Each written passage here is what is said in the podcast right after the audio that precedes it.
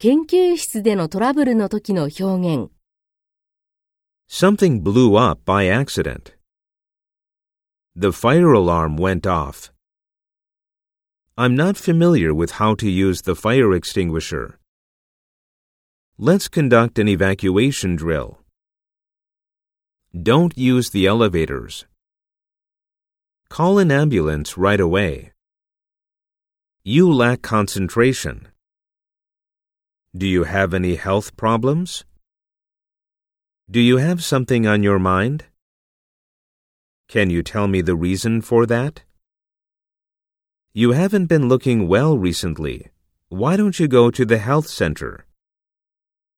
You should consult somebody in the counseling office.